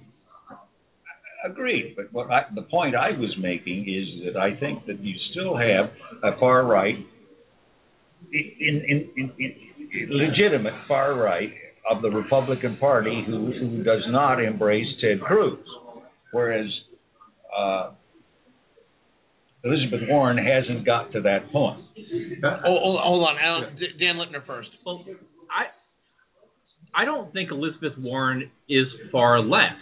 She is more traditional Democrat, Democratic, which is the meat and potatoes working class issue, and it's part of the reason, at least in my opinion, why she's not running for president, because her brand has been remarkably consistent on dealing with economic issues that matter to regular people on any given day. She hasn't talked about gay rights in any meaningful way. She hasn't talked about immigration. I have no doubt she votes with the liberal wing on those issues. The only thing she has really spoken on consistently and vo- vocally and loudly is economic issues. And I think that probably Teddy Roosevelt is cheering from his grave. I would absolutely absolutely agree, and have, I'm sure you've met him. So, it's, Alan Moore. Yeah, I. don't. How do you top they, that one? they speak. Can't. They speak regularly. Alan, um, but uh, no, no, I certainly, I, I wouldn't draw, I wouldn't try to draw a parallel between those two, and I didn't intend to. I would say this that she excites the the the the, the twenty that maybe the twenty per twenty twenty five percent uh, leftern edge of the Democrats and gets them really fired up. Um, and Cruz uh, fires up twenty to twenty five percent of the Republican base in a in a big emotional way. But beyond, but how they do it and where they stand, relatively speaking, and what their tactics are, very very different. But it's but but but he clearly has got a following she clearly has a following, and I don't dispute Dan's point that she's representing the Democratic wing of the Democratic Party. It's just that that in so many words, it's just that that. Uh, Well, well, Lee- that no, no, wait, hold on. Let me ask that question. I wanna ask this question. Side of the party. Hold, hold on. Let me ask this question. Has has the Democratic Party, as we know it today, morphed away from what we would look at as traditional Democratic values? Yes. I wasn't asking you. I was asking Alan Moore. I'll get to you Well, next.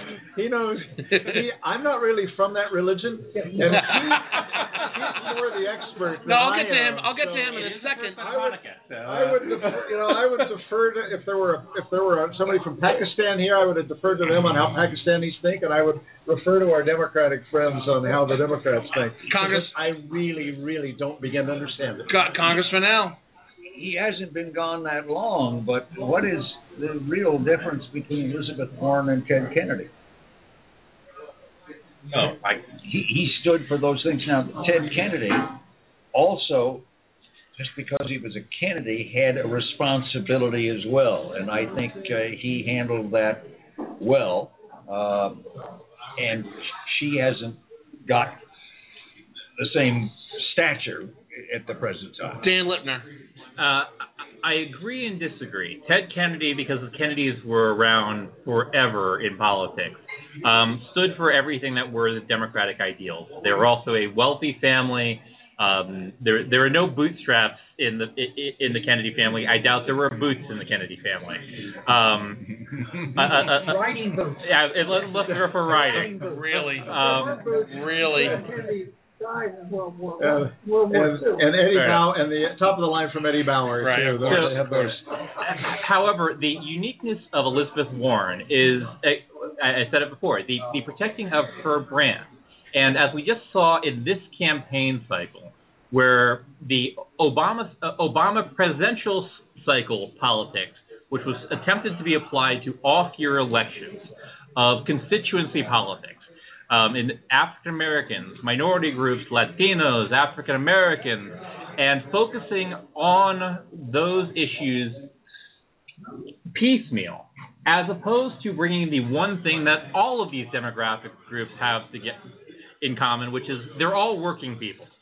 And working people is traditionally what the Democratic Party has represented.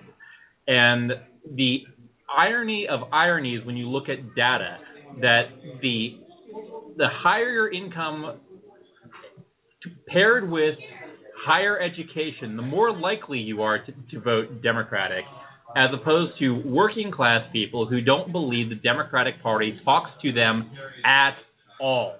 And that was part of the drubbing we took. And I was nobody was more surprised than me uh, that Udall went down. But part of the reason he went down is he focused on constituency politics, which Elizabeth Warren of of surrogate speakers in the Democratic Party was able to go to very unique places, including West Virginia, where the president cannot go.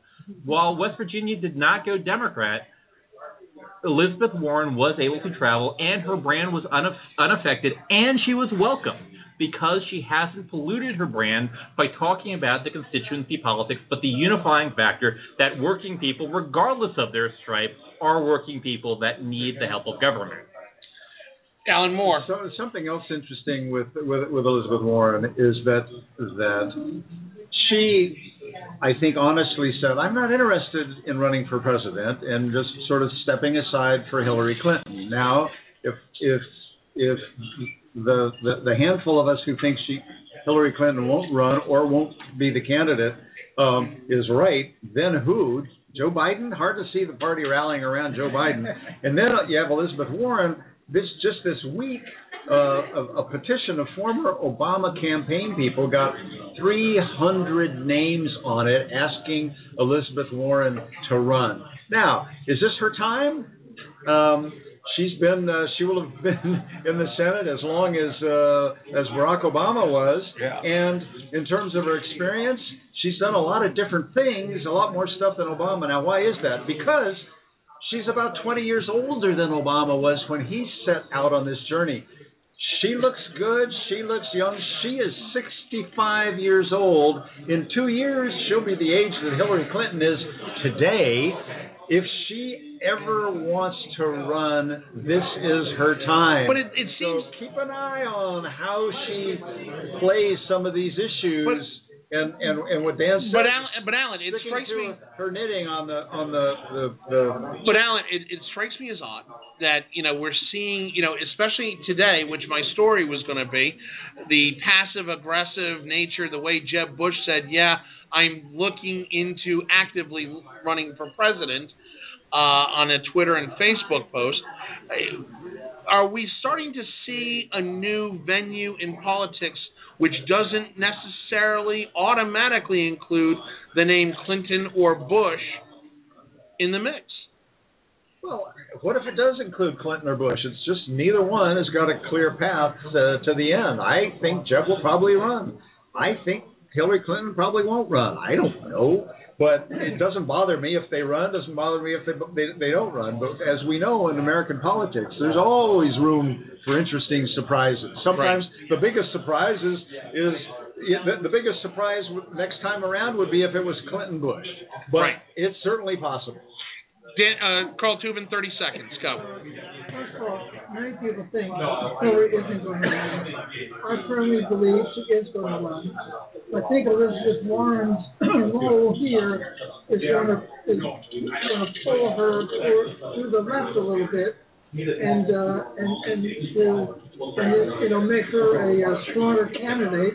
And I I predict there could be a Bush versus Clinton race for the presidency in 2016. Interesting. Well, with that, uh, it's now part. It's now time for my favorite part of the show. It's tell me a story, where we talk about any innuendo, any sort of rumors going around, any sort of breaking news that we can possibly put out in the air. Congressman Al, tell me a story. I have one and you'll hate it. Okay, go ahead.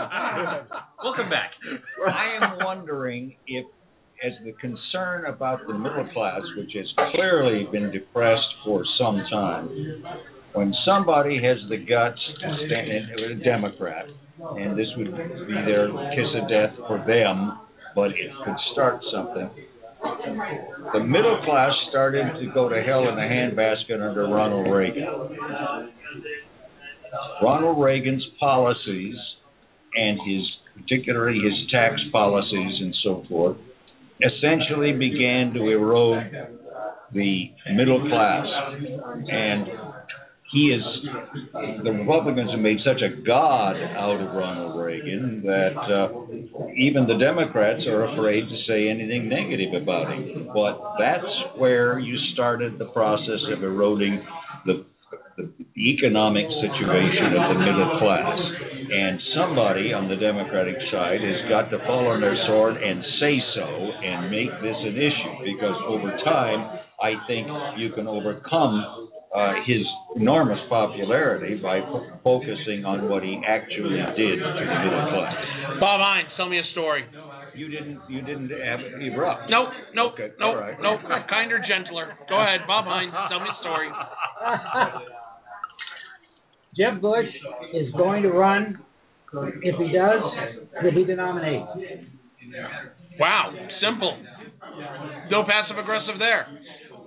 Carl Tuvin, tell me a story. just want to remind everybody that in 1960, that uh, when John Kennedy ran for president, he ran as a conservative, and he he he ruled as a liberal, and that's when the party started to to move more off a conservative base into a more liberal base.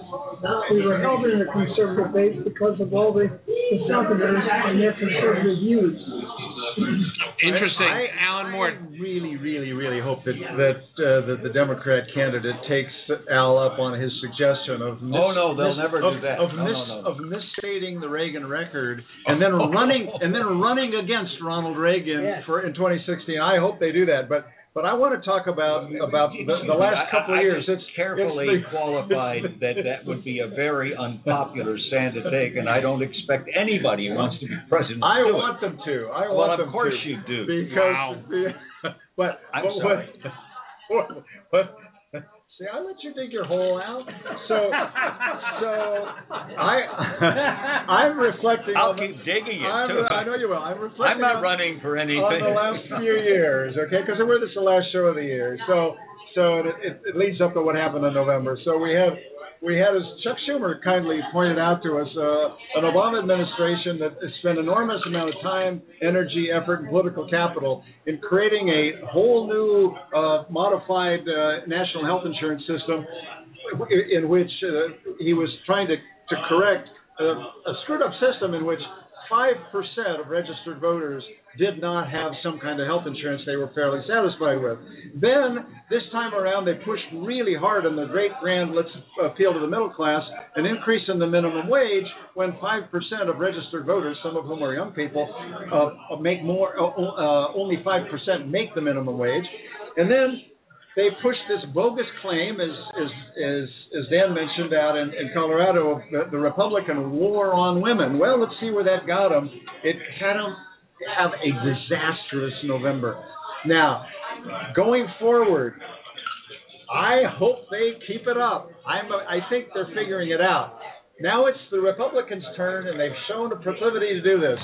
To completely screw up a great grand opportunity, it'll be an interesting 2015. Interesting. Dan Lipner, tell me a story. Well, it was just revealed today that I might have some emails made public, so I believe it's probably best I, I, I mentioned it on the show first. Um, in 1998, as a as a Democratic operative, I was a tracker on a political campaign. That campaign did not succeed. Um, our opponent went on to political success, and uh, in 2002, on a lark, I decided to send an email to congratulate this candidate on his political success, and lo and behold, I got a response. And uh, this, this this exchange lasted about five or six emails, and uh, my my exact words were, uh, Governor Bush, I want in the world of honor amongst adversaries, I wanted to congratulate you on your political success. To which I got the response, Dan, so glad to hear from you. I missed our trips across Florida together, uh, and, and watching you when the plane took off uh, when when we left you behind. Uh, so me and Jeb Bush had a very cordial exchange as the then governor of of Florida. And uh, prior to the show, I actually sent a follow up email to jeb at jeb.org to find out whether or not my email will be released in his quarter million uh, emails release. So uh, I, I would like to thank Governor Bush, uh, if I am indeed included, for the the, the, the fame, if not infamy, that will be coming for his coming presidential So you'll run. be working as a Republican operative from now on. Ac- be- beyond that, he actually did play a little joke on me because I, I, I after I, I suggested next time he he comes to D.C., uh, he he has he invites me to coffee with him and his brother. Mysteriously, that was the end of the email exchange with me and him. I did immediately after that get get an email from his volunteer coordinator saying, and I'm quoting here, Governor Bush says you're a great supporter and wanted to know if you wanted to help with his race. he did that to you. I have no doubt that Governor Bush did that specifically. So, That's yeah. that's funny. That that's very funny. That is hysterical. Well, with with with that, uh, this is going to be our last show of the year. The next uh, two Tuesdays will be best of shows. Uh, so we want to wish all of our listeners a happy holiday season. Uh, we will be back the first Tuesday in January, which will be January second uh, I believe, and we'll be back with the same political insight, the same political shenanigans that usually happens every Tuesday, live from Shelley's back room, 1331 F Street in the heart of our nation's capital, Washington D.C. Bob, The place to be. on behalf of Congressman Al Swift, Bob Hines, Carl Tuvin, Alan Moore, and Dan Lipner, I am your moderator, Justin Russell. Uh, you can follow us on the web at backroompolitics.org. You can follow us on Twitter at backroompolitics, or you can email your questions and concerns and thoughts to Justin at backroompolitics.org. We want to wish all of our listeners a happy, happy New Year, happy holiday season, and we'll see you in 2015. Take care, America. Bye bye.